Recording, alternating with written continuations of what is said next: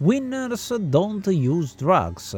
Se i cabinati fossero persone avrebbero sicuramente questa frase tatuata da qualche parte. Quando penso a questo concetto, per associazione mi viene in mente il profumo pungente di sigaretta, spesso con l'immagine del filtro piegato su quei posacenere rettangolari che erano incastonati nella plancia di gioco, un odore che si mescolava al gusto appiccicoso di fragole panna delle Big Bubble, a sottolineare che il videogioco piaceva sia ai bambini piccoli che ai giovanotti un po' più cresciutelli. Il fatto che ci fosse un logo a stelle e strisce come un distintivo mi ha sempre fatto pensare, visto che non sapevo ancora niente di inglese, che fosse parte integrante dell'introduzione prima di giocare a Mercs, un'americanata fatta shooter, con tanto di sprite reinterpretati, tra virgolette, direttamente dalle fattezze di Arnold Schwarzenegger in Terminator 2 e in comando.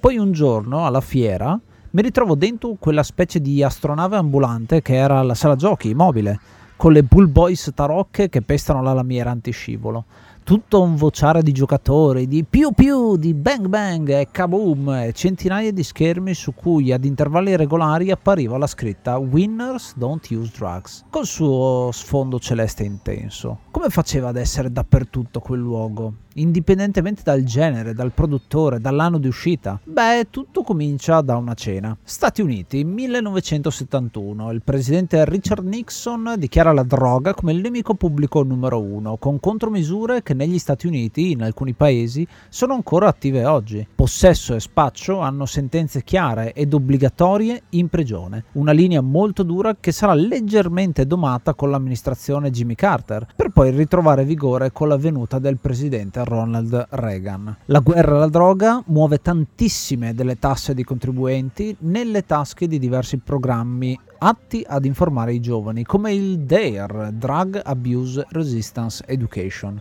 creato nel 1983, che si proponeva di invadere letteralmente le scuole di opuscoli, di brochure, di pamphlet di ogni forma, senza però un vero messaggio chiaro e semplice, tantissime scritte e poca sostanza. Vista la già scarsa capacità di attenzione dei giovani, ci penso alla First Lady Nancy Reagan a metterci la faccia con il suo slogan Just Say No, una campagna antidroga che è stata presa in giro per i decenni seguenti. Il messaggio implicito era che gli spacciatori ti regalassero la roba per strada, cosa altamente fuori dalla realtà che succedeva ogni giorno. Visto lo scarsissimo successo di queste prime campagne, si è progressivamente optati per coinvolgere personalità qualità della cultura pop nel tempo, con tutta una serie di PSA, i Public Service Announcement, da star come Pee Wee Herman, Robocop, le Tartarughe Ninja, di cui in Italia arriveranno solo gli strascichi, con i segmenti a fine episodio, che ne so, Capitan Planet, Action Man, i G.A. Joe e simili, che sensibilizzano su temi come bullismo, inquinamento, depressione, ma quasi mai sulla droga. Nel 1986 l'Anti-Drug Abuse Act riesce a raccogliere 1.6 7 miliardi di dollari per continuare gli investimenti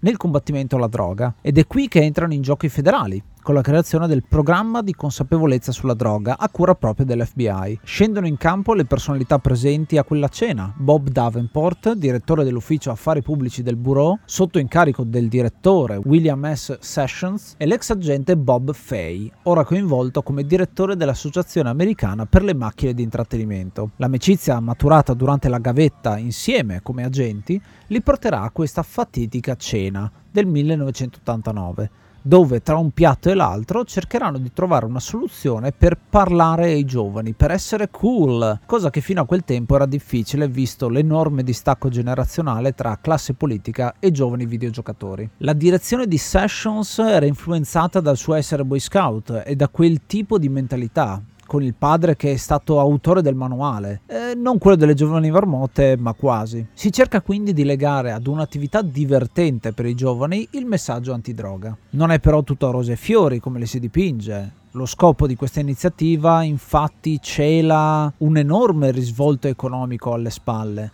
Pochi anni prima, infatti, Fei aveva fatto parte di una delle più grandi retate nel campo del software illegale, che costituiva quasi un quinto di tutti i giochi venduti negli anni Ottanta. Il traffico americano aveva una rete chiara che partiva dalla Corea, andava al Canada e conseguentemente poteva entrare negli Stati Uniti senza eccessivi controlli. Bisognava intervenire sul nascere. In quella cena, dopo una sessione intensa di brainstorming, venne coniata la fatidica frase Winners don't use Use Drugs. Non c'è un autore specifico, probabilmente è frutto di tante cose dette quella sera, ma di sicuro è una frase accattivante che sottolinea winners come il vincente al videogioco, ma anche il vincente nella vita. Il target su cui volevano fare presa erano i teenager, che al tempo costituivano la fetta più grossa della popolazione giocante, tra i 12 e i 22 anni, elemento che però rimarrà anche oggi nella mente di molti politici, che considerano i videogiochi come per ragazzini. Non è solo una questione di trovare una frase, ma ma la campagna seguiva anche una semplicissima regola che ne decretò il successo. Sicuramente dal punto di vista della visibilità, la scritta doveva potersi vedere fuori dal gioco stesso. Da qui la sua implementazione nella modalità attrattiva, la demo, che permetteva di avere quell'informazione prima di inserire il famoso quarto di dollaro. Tutti si ricordano il logo federale su sfondo celeste, un flash di qualche secondo impresso nelle menti di generazioni di giocatori. È difficile valutare se la campagna abbia o meno meno ha avuto davvero effetto, poiché si tratta di una sensibilizzazione di ardua valutazione. Quello che è certo sono due obiettivi raggiunti. Il primo è che la pirateria viene in parte frenata. Infatti, solo le macchine originali avevano la scritta, dopo che la AAMA aveva coinvolto Nintendo, Sega, Capcom, Williams, Namco, Midway, Konami e Taito, ovvero i maggiori produttori di arcade al tempo,